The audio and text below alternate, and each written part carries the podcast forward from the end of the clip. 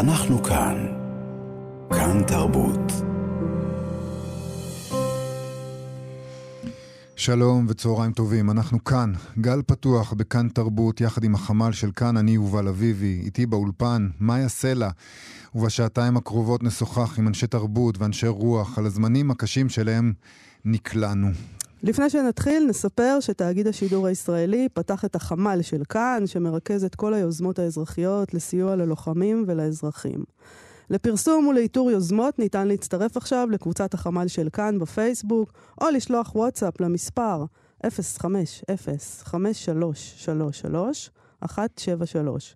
החל מ-10 בכל בוקר אנחנו משדרים בכאן תרבות, גל פתוח, שבו אנחנו מחברים בין יוזמות החמ"ל של כאן לבין אזרחים מתנדבים, ואנחנו גם נעדכן במקרה של התראות או הוראות ביטחוניות. נזכיר גם שאם אתם מרגישים צורך לדבר, אתם יכולים לפנות לקו הסיוע של ער"ן, עזרה ראשונה נפשית, 1201, קו הסיוע של נט"ל לנפגעי טראומה לאומית, 1-800-363-363, או יש עם מי לדבר, כוכבית 2982, אפשר גם לעשות את זה באתר של עמותת סער, סיוע והקשבה ברשת. העורך שלנו היום הוא אלעד ברנועי, על ההפקה טל ניסן, על הביצוע הטכני חן עוז, שלום לכם, תודה שאתם איתנו. מה יעשה לה? דבר מוזר קרה, לא התראינו כל השבוע. נכון.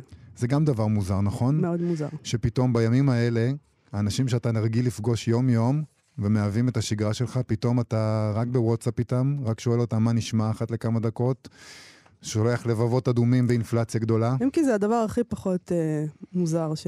שקורה, וכולנו נחטפנו מה... מהחיים שלנו. מהחיים שלנו, כן. אז אנחנו ננסה להיות ביחד עכשיו, גם אני ואת וגם עם כל המאזינים שלנו, שאנחנו מקווים אה, ימצאו בשעתיים שלנו הקרובות קצת אה, נחמה גם ותקווה לימים הקרובים. נתחיל עם הסיפור הזה. ביום שבת, האלוף במילואים נועם טיבון השתתף בחילוץ של הבן שלו, אמיר, שהיה כלוא בממ"ד ביחד עם אשתו ושתי בנותיו במשך עשר שעות בנחל עוז, שם הם גרים. ועם האלוף במיל נועם טיבון נסעה אשתו, הסופרת גלי מיר טיבון, והיא איתנו עכשיו. שלום לסופרת גלי מיר טיבון. שלום לכם. בואי נחזור ליום שבת שלכם. מה, מה התחולל שם? מתי אתם מבינים מה קורה? איך החלטתם מה לעשות? חמש בבוקר אנחנו שוחים בים, מעל ראשינו מטוסים. נועם אומר לי, קורה משהו. אנחנו יוצאים מהים, בערך בשבע, אמיר כותב לנו, הבן שלנו שהוא אה, גר בנחל עוז עם שתי הבנות הקטנות שלו. גליה בת השלוש, כרמל בת שנה וחצי, כותב לנו, יש יריות.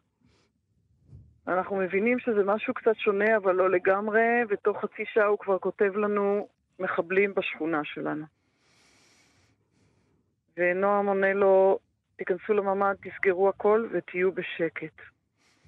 ואנחנו באותו רגע מחליטים ומבינים, מבינים ומחליטים שמשהו קורה, וחוזרים הביתה, נועם לוקח את האקדח, והסיבה שאני נוסעת איתו היא לא שאני איזה לוחמת גדולה, כי אני ממש לא, כדי שאני אנהג והוא יוכל לקרוא לעזרה. Mm. זה לוקח איזה שעה וחצי לנסוע לנחל עוז, עד שאנחנו נגיע, אז שיהיו שם כוחות צבא. אנחנו לא מבינים עדיין שאין שם צבא, ושאין ממשלה, ואין מדינה, יש רק אזרחים, אבל את זה לא ידענו עדיין. והוא קרא לעזרה בשעה וחצי הזאת שנסעתם?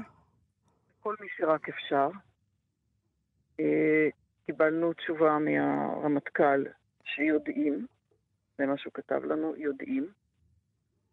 ואנחנו מגיעים עד אזור שדרות, שם יש מחסום, לא נותנים לנו לעבור. ויש שם, פתאום מגיע זוג של אנשים צעירים מהיישוב אורנית, שהם נמלטים מהמסיבת טבע. אנחנו אוספים אותם איתנו ברכב, מסתובבים, עושים U-turn, ואנחנו מביאים אותם חזרה לאזור אשקלון, לאזור כפר סילבר, ואז אנחנו מנסים גם דרך אחרת להגיע לנחל עוז, דרך כביש 232. מגיעים עד אזור שדרות, שוב, מהצד השני, שוב יש מחסום. אנחנו מתחננים שישלחו כוחות לנחל עוז. אנחנו עוד לא יודעים שכל הגזרה. ואנחנו רואים שלא מקשיבים לנו, אנחנו פשוט, משום שהיינו עם ג'יפ, אנחנו עוקפים דרך השדות ומגיעים לצומת שמובילה למפלסים. שוב מחסור. בעלי מבין כבר שלא שולחים כוחות לנחל עוז, היה שם כוח אחד של ימ"מ. משום שזה אירוע טרור, אז שולחים כל הזמן יחידות מיוחדות, אבל זה כוחות קטנים. ו- והגדודים הגדולים, כוח האדם הגדול שיכול להתמודד עם אלפי מחבלי החמאס שפרצו, הכוחות הגדולים הם ביהודה ושומרון. אין על הגבולות הבינלאומיים של מדינת ישראל כוחות שיכולים להתמודד עם מלחמה. ובעלי מנסה עם כל ג'יפ ממוגן, עם כל מה שנכנס, להיכנס ולהגיע לנחל עוז, הוא לא מצליח. ההודעה האחרונה שאנחנו מקבלים מאמיר לפני שהקשר ניתק, זה המחבלים על המרפסת שלנו. אמ, בשלב הזה אנחנו עומדים במיגונית ליד שדרות, ואני אומרת לבעלי, לו היה כאן זוג אחר, אבא ואימא, והיית שומע שהבן שלהם כותב להם שהמחבלים על המרפסת, והוא עם שתי הילדות הקטנות ואשתו בממ"ד, מה היית אומר להם? עשרה, אתה נמצא עשרה קילומטר מנחל עוז. מה, היית אומר להם, תחכו לצבא, תסמכו על הכוחות, ואנחנו מחליטים שאנחנו נכנסים עוד פעם. במחסום הזה יש איזה שוטר שאומר לבעלי, יש צבא, הכל מטופל. בעלי שומע שתי, את צמד המילים, הכל מטופל והוא מתפוצץ, ובאותו רגע אנחנו באותו ראש. כן. ואני אומרת לשוטר לידי, אם אתה רוצה, תירה בי. ואנחנו נוסעים קדימה, אנחנו פורצים את המחסום ואנחנו נוסעים. וואו. מגיעים, אנחנו מגיעים למפלסים. כל הכביש זרוע גופות. אמ, אנחנו עוצרים שם, אני במיגונית, בעלי מתחנן הפעם לא שיביאו כוחות לנחל עוז, אלא ש... שהחיילים ייסעו איתו לנחל עוז, הוא יראה להם איפה המחבלים, הוא יודע איפה הבית. אתם פוגשים שם בעצם חיילים. אנחנו פוגשים שם חיילים ואין להם משימה. יש בתוך מפלסים לחימה, והם בעצם, כאילו, נמצאים שם על הכביש, אבל, אבל אין להם משימה. הם לא, יודעים, הם לא יודעים מה לעשות. הם, לא- כן, עכשיו, החיילים רוצים לבוא עם בעלי, אבל המפקד אומר להם, לא, אני צריך אישור מהחמ"ל. אבל אין חמ"ל. הוא לא יודע שאין חמ"ל. גם אנחנו לא יודעים שכבר אין חמ"ל ושאין אוגדה. אבל... איך, איך אתם משכנעים בסוף, אותם? אה... בסוף, אני... בסוף, חייל אחד אה, אומר אה, לבעלי, אני בא איתך. והם נוסעים בג'יפ, אני נשארת במיגונית, והם נוסעים בג'יפ לכיוון אה, נחל עוז. אני עומדת במיגונית משהו כמו חצי שעה, ופתאום אני שומעת מישהו אומר, יש פה מישהו? יש פה מישהו? אני אומרת כן. מגיע מישהו שהוא בבגדי ב' עם דרגות מאוד גבוהות, ואני מתחילה לספר לו, הבן שלי בנחל עוז, הנכדות, הבעל שלי נסע עם חייל. ואז uh, אני שואלת אותו, איך קוראים לך? הוא אומר לי, ישראל זיו. Mm. האלוף ישראל זיו, האלוף כן. במיל ישראל זיו. ישראל, אני אומרת לו, זאת גלי, ואני מתחילה לבכות. והוא מחבק אותי, ובדיוק נועם חוזר. מסתבר שנועם הגיע קילומטר מנחל עוז, והוא והחייל, הם ראו התקלות של כוח מגלן עם מחבלים, ונהרגו שם מפקדים, יפתח יעבץ וחן בוכריס, ונפצעו שם שלושה חיילים, אחד מהם קשה. נועם נלחם איתם, הם הורגים את המחבלים, ואז נועם מעלה את הפצועים לג'יפ ומפנה אותם למפלסים. ככה הוא פוגש אותי שוב עם ישראל זיו. ואז הוא אומר לי, תעלי, אנחנו מפנים את הפצועים לברזילי, באשקלון. אני אומרת לו, לא, אני לוקחת את הפצועים, ישראל פה, תיסע עם ישראל לנחל עוז, אני לא יכולה לוותר על הבן שלי והנכדות שלי. ואני לוקחת את הפצועים, ונועם נוסע עם ישראל לנחל עוז. אה, ישראל מוריד אותו שם, הוא חובר לכוח של מגלן ולכוח של סיירת צנחנים, והם נכנסים לקיבוץ, והם עוברים בית-בית, ומטהרים את ההורגים שם עוד שישה מחבלים, ומשחררים את הקיבוץ. אה, ומגיעים גם בעלי דופק על החלון של הבן שלי ו- ו- וצועק, זה אבא, הגעתי, והנכדה שלי אומרת, סבא הגיע. כי כל השעה האחרונה, הנכדות שלי משש וחצי בבוקר, הם ישנו, אז אמיר ומירי נכנסו לממ"ד, ובעצם הם לא אכלו משש וחצי בבוקר, אין חשמל, בחושך, אסור לדבר, אסור לזוז, תינוקת בת שנה וחצי, פעוטה בת שלוש, עשר שעות. וב-12 בצהריים אמיר אמר לנו שהם נרדמו, אבל בשלוש הם התעוררו, הם היו כל כך רעבות, איך אתה מחזיק אותן? ומה שהם אמרו לנו להם כל הזמן, סבא יבוא. סבא יבוא ונוכל לצאת החוצה ולאכול. וכמו שהוא דפק וצעק, גליה צועקת, סבא בא! ואז הם כולם התחילו לבכות. גלי, איפה, איפה הם עכשיו? איפה אתם עכשיו? איך את עכשיו? אמיר ומירי באותו לילה פינו את קיבוץ נחל עוז, יש שם חטופים, יש שם הרוגים, כיתת הכוננות לחמה בגבורה אינסופית. הם הגיעו, היו אצלנו כמה ימים, היום הם הצטרפו לחברי הקיבוץ בקיבוץ משמר העמק, שמקבלים אותם בצורה מדהימה. כמו שאמרתי, אין מדינה, יש רק אזרחים, אבל האזרחים עושים עבודה מדהימה. משפחות החטופים עדיין לא יצרו איתם קשר משום משרד ממשלתי, לא משרד הביטחון, לא משרד הרווחה, הם לא מקבלים תשובות, אפילו שיגידו להם, אנחנו לא יודעים. לא יוצרים איתם קשר. זה משהו קשה מאוד, קשה לתיאור.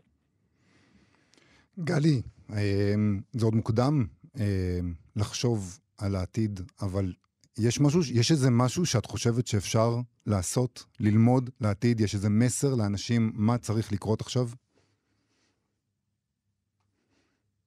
יש אחראים למצב הזה. כן. והאחראים האלה צריכים לשאת באחריות ולהתפטר. מבחינתי לאלתר, יש אנשים טובים שיחליפו אותם. זה דבר ראשון, כי אנחנו צריכים להרגיש שאנחנו בידיים טובות. מדינת ישראל קרסה. יש גם בושה גדולה. איפה הצבא המהולל? איפה בנו אה, מכשול במיליארדים, מכשול תת-קרקעי, זה קו בר לב. התחושה היא קשה מאוד, לדעתי יותר קשה מיום כיפור, כי אז בכל זאת אלה המתחננים לעזרה במעוזים, הם היו חיילים. אני בספר שלי, הדס בקצה הלילה, שאני מתארת איך היא נשארת לבד בזחלם וזועקת לעזרה, ובכל זאת היא חיילת. וכאן הזעקות לעזרה במשך כל השבת זה של משפחות עם ילדים קטנים. ושל ילדים שראו את ההורים שלהם נרצחים.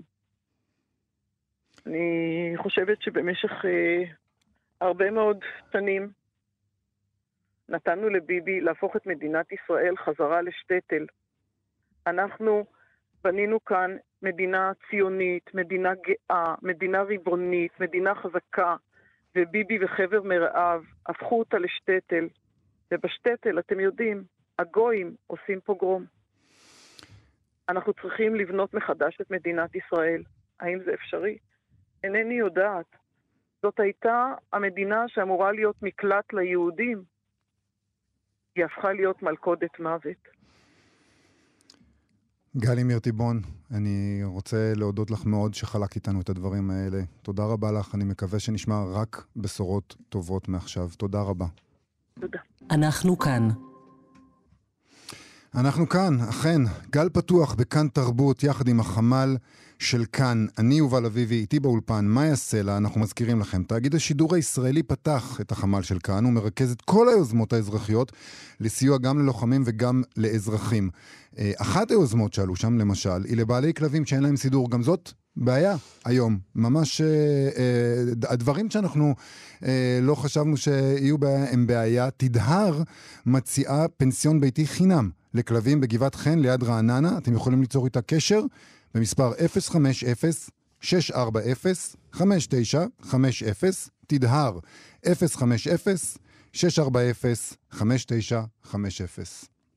יפה מאוד. טוב, יובל, בדרך כלל אתה ואני מגישים uh, בכאן תרבות את, את תוכנית הספרות, את מה שכרוך, ובימים האחרונים מהדהדת לי האמירה של הסוציולוג אדורנו, תיאודור אדורנו, uh, שלכתוב שירה אחרי אושוויץ זאת ברבריות. זה מה שהוא אמר, זה משפט ידוע שלו. כן. אני חושבת שבערוב ימיו הוא קצת חזר בו מהאמירה הזאת, כשהוא טען הוא, שהסבל זק, גם זכאי לייצוג, uh, כמו שהמעונה זכאי לצרוח.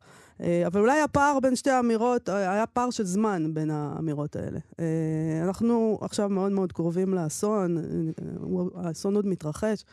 וחשבתי לנסות היום להבין איך מדברים עליו, אולי עוד אפילו לפני השאלה איך כותבים עליו, והאם זאת באמת ברבריות. איתנו הסופרת שרה בלאו. שלום, שרה. שלום, מאיה. שלום, יובל. שלום. שרה, את, את uh, במשך הרבה שנים את יזמת וניהלת את טקס השואה האלטרנטיבי ועסקת בטקסטים שנכתבו על השואה. Uh, אנשים מדברים עכשיו, אומרים פוגרום, אומרים שואה, ואני רוצה לשים בינינו את המשפט הזה של אדורנו ולתהות, לתהות, אם את מבינה, איך אפשר לכתוב או לדבר אחרי אסון כל כך גדול, והאם זאת ברבריות? כן. כמו שאת אמרת, זה באמת, אה, אנחנו לא אחרי אסון, האסון עדיין מתרחש. נכון. יש אה, אפילו, אני לא יודעת אם להגיד את זה, טוב, אני כן אגיד את זה, אפילו לתוך העניין ברמה האסוציאטיבית הכי פשוטה, אתם אמרתם פה אה, חמ"ל של כאן, אני מיד שמעתי החמאס של כאן. כן. כלומר, כל התודעה היא עדיין צבועה, ב... ואנחנו גם נמצאים בהמתנה על מה שיקרה, ו... אז באיזשהו מקום באמת כל מה שקשור לשירה ולאומנות וכתיבה זה... אני לא יודעת, אני מנסה, אתם יודעים, יש אה, הרבה פרשנויות למשפט הזה, ואחת מהן נניח זה העניין של, ה, של הבוגדנות של, ה, של האומנות. שהאומנות יש בה משהו ש, אה, שהוא מאוד מאוד בוגדנות, אני, בוגדני, אני מדברת על הלפני, לא על האחרי, שיש משהו לכאורה בעולם מעודן, שיש בו שירה, ויש בו אומנות, והנפש ההומנית, ואנחנו בני אדם, יוצרים, ו...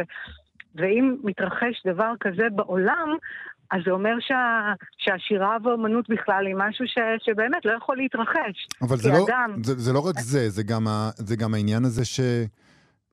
איך בכלל, בתור סופרת, בתור מישהי שמשתמשת במילים כדי להביע את המשמעות, מה הטעם עכשיו במילים? מה, איך אפשר בכלל להשתמש בשפה רגילה שהשתמשנו בה קודם כדי לתאר את הדברים האלה? ברור, אז, אז אני אפילו לא מדברת מה, מה, מה הטעם במילים, אלא האם אפשר בכלל במילים. אני אדם, נניח, בכתיבה, אני כרגע בתקופה שאני לא כותבת, כן? תקופה מאוד ארוכה מכל מיני סיבות. ו... אבל כן, אמרתי לעצמי, אני אנסה לכתוב רק בשביל עצה שתמיד אני נותנת לתלמידי כתיבה שלי, אמרתי, אני אכיל את זה על עצמי, לכתוב כדי לאוורר משהו, לאוורר את הנפש, לאוורר את התודעה, לכתוב, לפרוק, ואין, והמילה, פשוט לקחתי את הדף, אני כותבת בכתב יד. תמיד, ופשוט המילה היחידה שיצאה לי זה לא, לא, לא, לא, לא, לא. כלומר, אם הייתי צריכה לפרסם, אם הייתם מבקשים נניח ממני טקסט עכשיו על המצב, זה מה שהיה, ערימות של דפים עם המילה לא. יש משהו במ... אתם יודעים, ממש דקה לפני שחיכיתי פה, כששמעתי את השיר היפה של אה, אפרת גוש, לראות, כן. לראות את האור, אה, אה, אין אור כרגע. חוץ מהיוזמות האזרחיות. הכל, הכל נשמע גם לא מתאים, נכון? זה, זה כל שיר שאתה שומע וכלום לא מתאים. זהו, לכאורה כל דבר אמור לקחת לאסוציאציה של המצב, אבל אפילו זה לא. אני הזכרתי אז ממש עכשיו יש uh, טקסט uh, ידוע של אה, אפרים קישון, ש...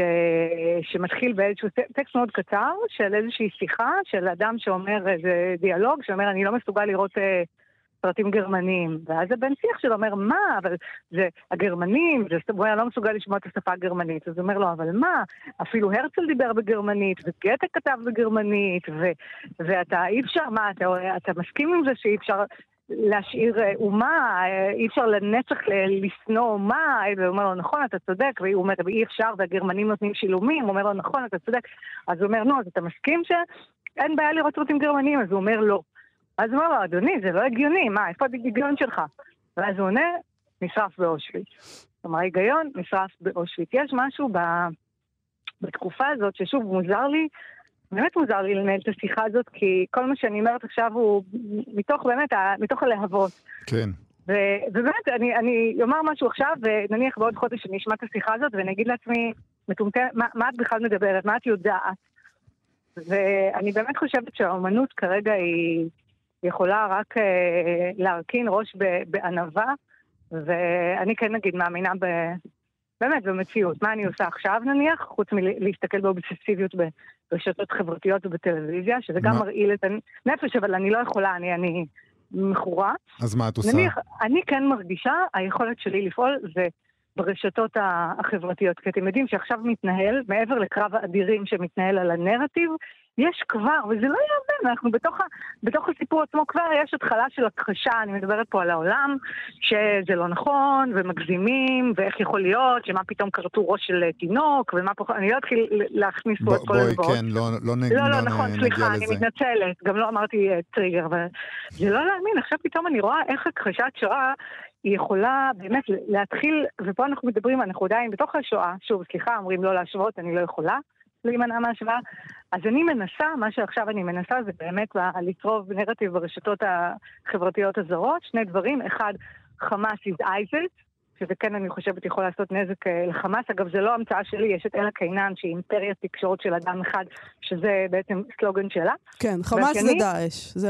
זה, כן. וזה, אגב, זה מלחיץ את החמאס, אנחנו יכולים לראות את, את הסרטון שהם שחררו אתמול, שכאילו לכאורה משחררים אישה ושני ילדיה, זה משהו שהחמאס לא רוצה שיתפסו אותו כדאעש, כדאעש הוא נתפס כאיום גם בעולם הערבי. כן. אז זה משהו שאני עושה, מנסה באמת, זה גם עניין של מילים, אבל זה מילים שהן מילים כאילו מאוד אופרטיביות. כן. או יש באמת את המגמה של, את הסלוגן של אה, free, השטג של free palestine, אז יש גם אה, free palestine from חמאס, או Mm. העניין הזה של לנסות לצרוב את חמאס כ- כדאעש.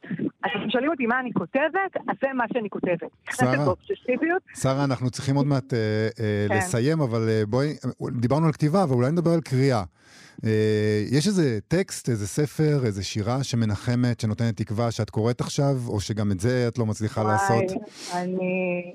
האמת, היה לי חשד שתשאלו את זה, ואמרתי לעצמי לנסות, בוא ננסה להעמיד איזושהי פצדה אינטלקטואלית ולתת שמות של ספרים. אני לא מסוגלת, אני לא, מסוג, לא מסוגלת לקרוא רשימה למכולת. כאילו כל החלק הזה של התודה הוא נמחק. וניסיתי, אני גם לא מסוגלת לראות אפילו סדרות לנחמה. אני מסוגלת רק להיכנס לרשתות חברתיות ולכתוב אה, חמאס is ISIS, חמאס is ISIS, באמת. זה באובססיביות, זה הדבר היחידי, לא... וכאילו אני מקווים, אומרת לעצמי, אני רק אגיד עוד דבר אחד, וזה כן דבר שאני לומדת עכשיו, שהדברים האלה, אני מאמינה שייכתבו יצירות, וייכתבו טורים, וייכתבו ספרים, ומה לא, אבל בלב המאפליה, בלב הקרב, באמת אי, אי אפשר לכתוב. ניסיתי אפילו לאסוף נקודות שאולי יום אחד יהפכו לטקסט, גם זה לא. פשוט, כמו שקישון אמר, איפה ההיגיון? נשרף באושוויץ. איפה האומנות, איפה השירה? נשרפו ב- בכפר עזה. באמת, זה מה שאני מרגישה עכשיו. שום מילים, שום טקסט, שום דבר. שרה בלאו, אנחנו מקווים שבקרוב נחזור למילים אה, טובות שנוכל לכתוב ולקרוא. תודה רבה לך על השיחה אמן. הזאת. תודה אמן. רבה. אנחנו כאן. כאן תרבות. אנחנו כאן, גל פתוח בכאן תרבות, יחד עם החמ"ל של כאן, אני יובל אביבי, איתי באולפן, מאיה סלע. שלום לך. אה, תשמע, אה, גלריה זימק פרסמה אה, מילים של אומן שלהם. אומן שלהם שקוראים לו ארן כסלו, אומן הגלריה, הוא תושב קיבוץ בארי, שחולץ מביתו אחרי שעות מורטות עצבים, הם כותבים.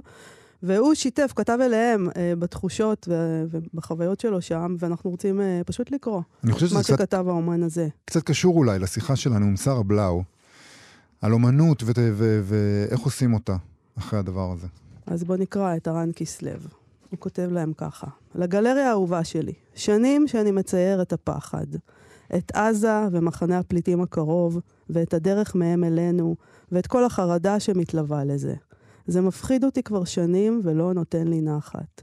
יש איזה משהו בלצייר את הפחד שאתה איפשהו מתמסר אליו רק לקצת ובמידה, כי אתה איפשהו מבין שאולי אם תשחרר קצת החוצה, תוכל לחזור לנהל את הפנימה שלך מעט טוב יותר.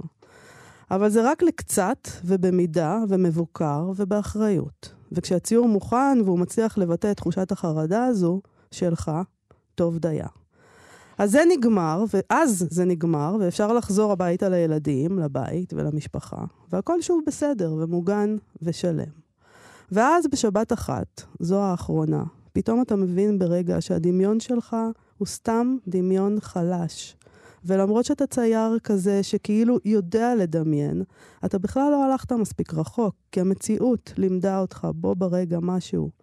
כי מי בכלל יכול לדמיין מצב שאתה מסתכל על הילדים שלך ומתחנן אליהם שיהיו בשקט ולא יזוזו ולא יבכו כשיורים מכל עבר, ושאתה מבין שתוך כמה דקות אתם הולכים.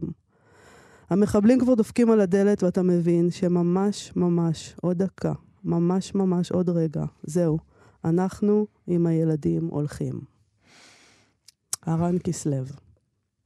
אנחנו נעשה את זה כמה פעמים, אני מניח, בש... בשעתיים שלנו ביחד, אנחנו עושים מעברים חדים, כן, נכון? כן. אז אנחנו עוברים עכשיו במעבר חד כזה לדבר אחר. אמ, לדימויים האלה, שמאוד היה קשה לראות אותם, התמונות של קשישים וקשישות שעמדו בסיטואציה הזו, האיומה הזאת, חלקם אה, נחטפו לעזה. אה, במאי נערך יום עיון ייחודי. מארגניו שיערו שהוא הראשון מסוגו בעולם, שהוקדש להזדקנות בצל האיום מטרור. מה זה אומר להיות אדם זקן במצב ביטחוני, ביטחוני כמו זה? ולמרבה הצער לא חלפו כמה חודשים, והתגלה עד כמה הדיון הזה דחוף, יותר ממה שחשבנו אפילו. אז איתנו כדי לדבר על זה פרופסור יובל פלגי מאוניברסיטת חיפה, שבאותו יום אה, עיון נשא את הרצאת הפתיחה, להזדקן לצד מציאות טראומטית מתמשכת. שלום פרופסור יובל פלגי. שלום, שלום, אה, ימים קשים, צהריים טובים. צהריים טובים. בוא, בוא נתחיל עם, אה, עם, עם הדבר הבסיסי הזה. מה זה אומר להיות זקן, זקנה, במציאות הביטחונית של ישראל? במה זה שונה מאשר אה, להיות אדם צעיר באותה מציאות? אה, יש כמה וכמה דברים, ואולי גם אם נתייחס לאירועים האחרונים, הרבה פעמים הזקנים, כמו ילדים, היו מחוץ לתחום. זו הייתה אוכלוסייה יחסית שהגנו עליה, שמרו עליה, ופתאום משהו נפרץ גם בזה, שגם ניצול שואה אפשר לחטוף אותו, או אדם זקן אפשר לחטוף אותו, לרצוח אותו, דברים שלא חשבנו שיכולים לקרות. כן. אבל יש כמה דברים שהם בהחלט אה, שונים בין, ה, אה, בין הצעירים לבין האנשים הזקנים יותר. אה, הדבר הראשון זה אה, העניין הזה של הבדידות. יש הרבה יותר אנשים זקנים שחיים לבד, בגפם, וההתמודדות לבד היא לפעמים אה, הרבה יותר קשה, עם החרדות, עם הפחדים, עם הדאגות, אין לך עם מי לחלוק את זה. אתה פחות בקשר עם אנשים אה, בסביבתך ביחס לאנשים אה, צעירים. אה, הדבר השני אה, זה מגבלות אה, גופניות, כלומר, אם לאדם צעיר להיכנס לממ"ד זה לוקח שתי דקות, אדם מבוגר לרדת שלוש קומות במדרגות למקלט, זה יכול להיות משהו של חמש דקות וזה כבר מסכן אותו כי הוא נמצא. במדרגות, בירידה, בטווח שבו כבר נופלים הטילים. ואז צריך למצוא פתרון אחר. יש יותר סיכוי של נפילות, אה, יש בעיה בשמיעה הרבה פעמים, ויש חשש אולי לא, לא ישמעו את האזעקה. כלומר, יש הרבה דברים שגורמים ליותר חרדה, וזה למרות שאנחנו יודעים שאנשים הזקנים באופן ממוצע אה, מגיבים טוב יותר לחוויות אה, של לחץ וסטרס. זהו, אני, האמת שלא ידעתי שהם מגיבים טוב יותר, אבל מ, מלראות ראיונות בימים האחרונים של אנשים שכן ניצלו והם קשיש, זקנים, אני, הם היו נראים לי חזקים. הסתכלתי ואמרתי, וואו, האנשים האלה הם מדור הנפילים. אתה יודע, הם כאילו מאיזה, מאיזה דור כזה שאתם לא... הם עומדים, הם זקופים, אנחנו פה. אז אולי ככה, אפילו אם אנחנו מדברים על השם קשיש, הרבה פעמים אומרים שזה לא שם נכון לאנשים זקנים בגלל שהוא קשור לקש, לחולשה, כן. ויש לא מעט אנשים זקנים חזקים מאוד. וחלקם באמת יש להם גם הרבה יותר ניסיון ופרספקטיבה, הם כבר היו בדברים, הם ראו דברים, ולכן ההתמודדות שלהם טובה, יש להם ויסות רגשי יותר טוב, כלומר היכולת שלהם אה, לשלוט ברגשות שלהם היא יותר טובה. ו- וזה בהחלט דברים שעוזרים, זה לא אומר עדיין שהם לא פגיעים, הם פחות בהחלט. פגיעים מאנשים צעירים. אתה יודע, אני חושב על זה גם במובן הפסיכולוגי, דיברת מקודם על, ה- על הכישורים הפיזיים, על המגבלות הפיזיות. יש את העניין הזה שאנחנו אה, בגילאים מסוימים אה, מרגישים שאנחנו יכולים להגן על עצמנו. זה לא רק כמה מהר אני יכול להגיע למרחב מוגן, אלא האם אני יכול להילחם, האם אני יכול להחזיר. אה, וזה בטח יכול להיות שזה מעורר תחושות פסיכולוגיות, לא רק תחושות פיזיות, של אני כבר לא יכול להתמודד עם האיומים האלה בכוח גופי, אני לא יכול לשאת נשק, אני לא יכול להחזיר מלחמה. אה, אני חושב שאתה מאוד צודק במה שאתה אומר, כי אחת הבעיות העיקריות של מה שקרה עכשיו, זה שמשהו בחוויית הביטחון שלנו נפרץ. כלומר, אה, פתאום יש זר בבית, לא בצורה קונקרטית כמו שהיה, אלא בצורה פסיכולוגית. יש לנו איזו הרגשה שמשהו נחדר בהגנות שלנו, ביכולות שלנו לשמור על עצמנו עם תחושה שהכל מוגן והכל בסדר ואנחנו יכולים לשמור על עצמנו, אולי כמו השיר הזה, הקטע הזה שהקראתם קודם, ש, כן. שמדבר על, כן, על אותו אמן שאומר לא יכולתי לדמיין שזה יהיה ככה, בדמיון שלנו בדמיונות הכי פרועים. ואנחנו תמיד מדבר, אומרים, טוב, יהיה בסדר, והדברים יסתדרו, ופתאום יש הרגשה שלא. ואצל אנשים זקנים זה עוד יותר מתחדד, החוויה הזאת. גם ככה הם מרגישים פחות מוגנים. הם יותר פגיעים לאביוז, לניצול, לפריצות, לדברים כאלה, כי הם נחשבים חלשים, ופתאום עכשיו הם אומרים, רגע, גם זה אנחנו כבר לא יכולים להגן על עצמנו, אין לנו את הכוח הזה. תשמע, אנחנו צריכים עוד מעט לסיים, אבל אני חייב לשאול אותך בתור חוקר רגע, אמ, כשמישהו מסתכל על זה מלמעלה, קיימתם יום עיון לפני כמה חודשים, אמרתם כל מיני דברים שהתבססו על מציאות מסוימת. הדברים שאתם יודעים, הדברים שאתם חוקרים, בכלל מתאימים היום למציאות החדשה? הרי כל מה ש... אה, כל מה שהאמנו.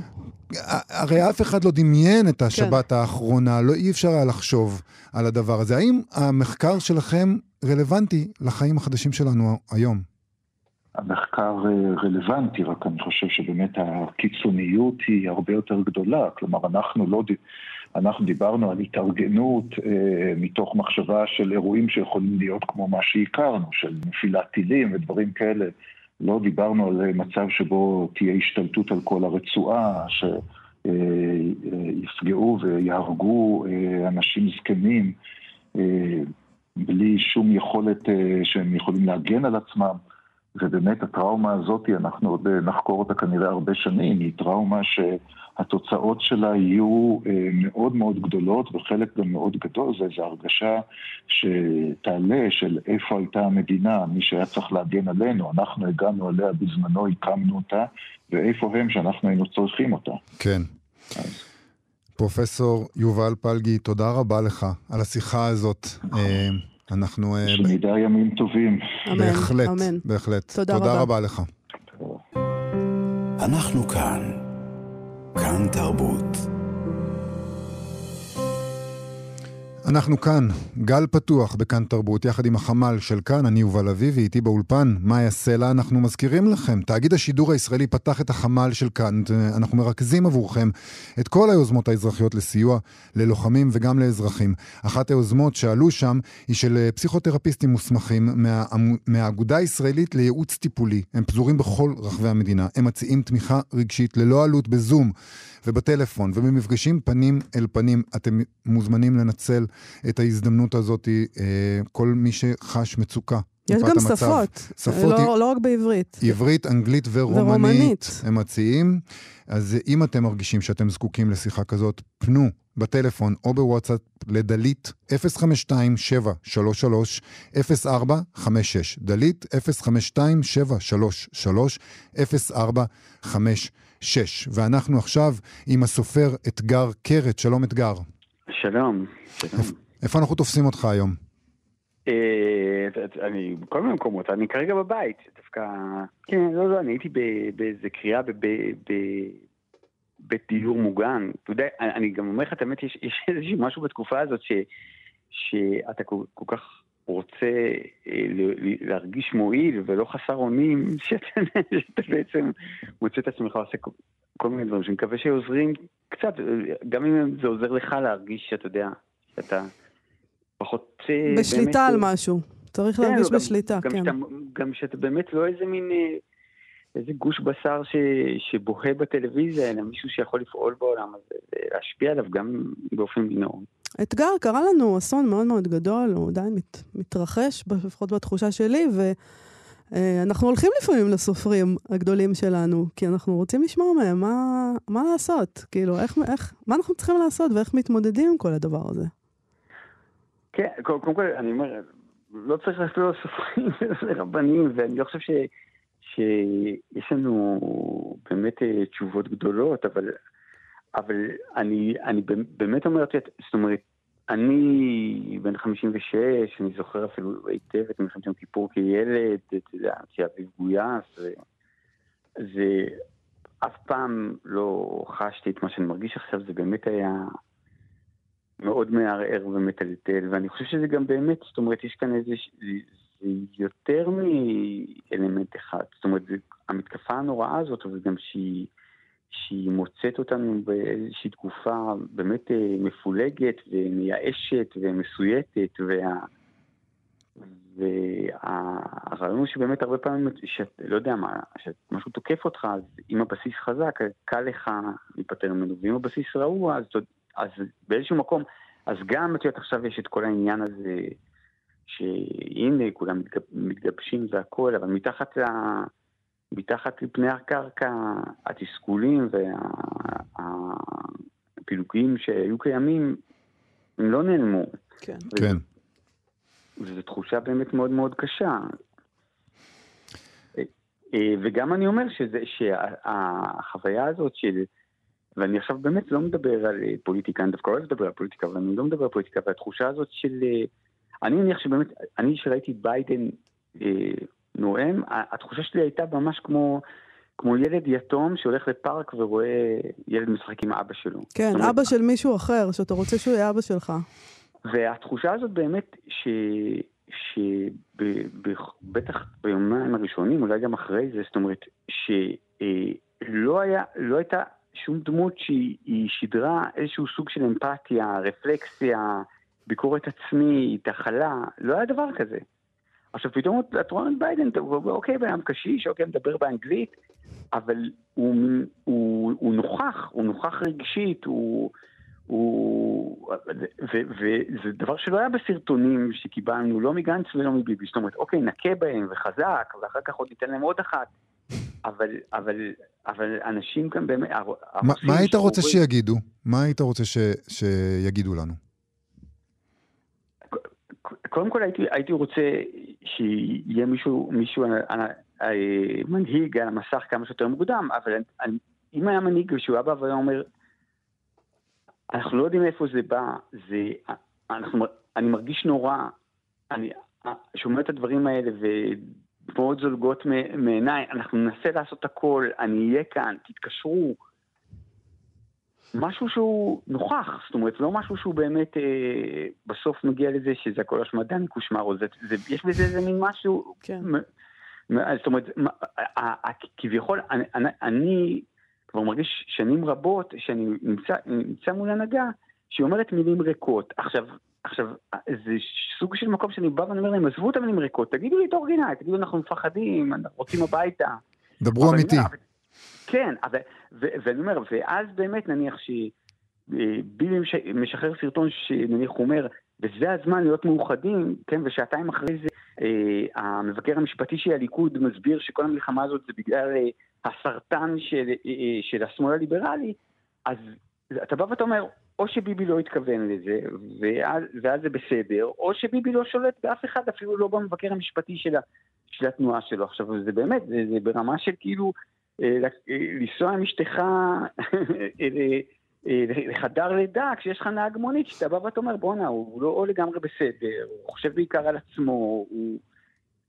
זו תחושה לא נעימה, זה באמת, זה, זה, זה רגע קיומי בחיינו, ומה שאתה רוצה, אתה בא ואתה אומר, כל האנשים כאן נותנים הכל, ומגלים הירואיות, ויוצאים והכל, אבל, אבל בסוף, מי שעומד בקוקפיט, מי שמחזיק את ההגה, הוא בן אדם שאני חושב שהרבה מאוד אנשים במדינה לא בטוחים שהוא שם אה, וחושב כל הזמן על, אה, על טובתם, על טובת אזרחיו באשר הם. אתגר, אני, אנחנו צריכים לסיים, אבל אני רוצה לשאול אותך שאלה אחרונה. יש בכלל על מה לדבר על כתיבה בימים כאלה? משהו מזה נכנס אצלך לתוך המערך של האיש הכותב? אני, אני חייב לומר ש, שאני באמת באיזו זכיחות כזאת, תמיד אני אמרתי בקורונה, במלחמות וזה, אני תמיד אמרתי שאני לא מבין אנשים שהם לא כותבים. הרי כתיבה זה איזושהי דרך אה, לבצע בירור עצמי. אז מה זאת אומרת? אז קשה, אז כותבים.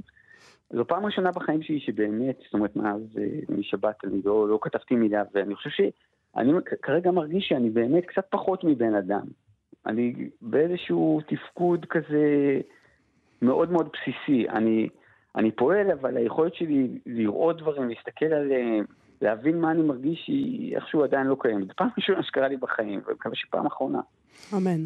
אתגר קרת, תודה רבה לך על השיחה הזאת. אנחנו מקווים תודה. שנשמע בשורות טובות, שתחזור לכתוב לנו במהרה. תודה רבה.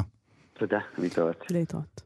עם זה אנחנו מסיימים את השעה הראשונה שלנו ביחד. מאיה, אה, נזכיר לכם, תאגיד השידור הישראלי פתח את החמ"ל של כאן, זה חמ"ל שמרכז את היוזמות האזרחיות לסיוע ללוחמים ואזרחים. אתם יכולים גם לפרסם שם וגם לאתר יוזמות שאתם זקוקים להן. אתם יכולים להצטרף עכשיו לקבוצה. אה, החמ"ל של כאן בפייסבוק, אם תחפשו את זה אתם תמצאו את זה מאוד בקלות, ואתם גם יכולים אה, דרך וואטסאפ במספר 0505-333-173, 050-533-333. אנחנו רוצים להגיד תודה לעורך שלנו, אלעד ברנועי, למפיקה שלנו, טל ניסן, על הביצוע הטכני הייתה איתנו חן עוז, תודה רבה לכם, אנחנו ניפגש שוב בשעה. הבאה.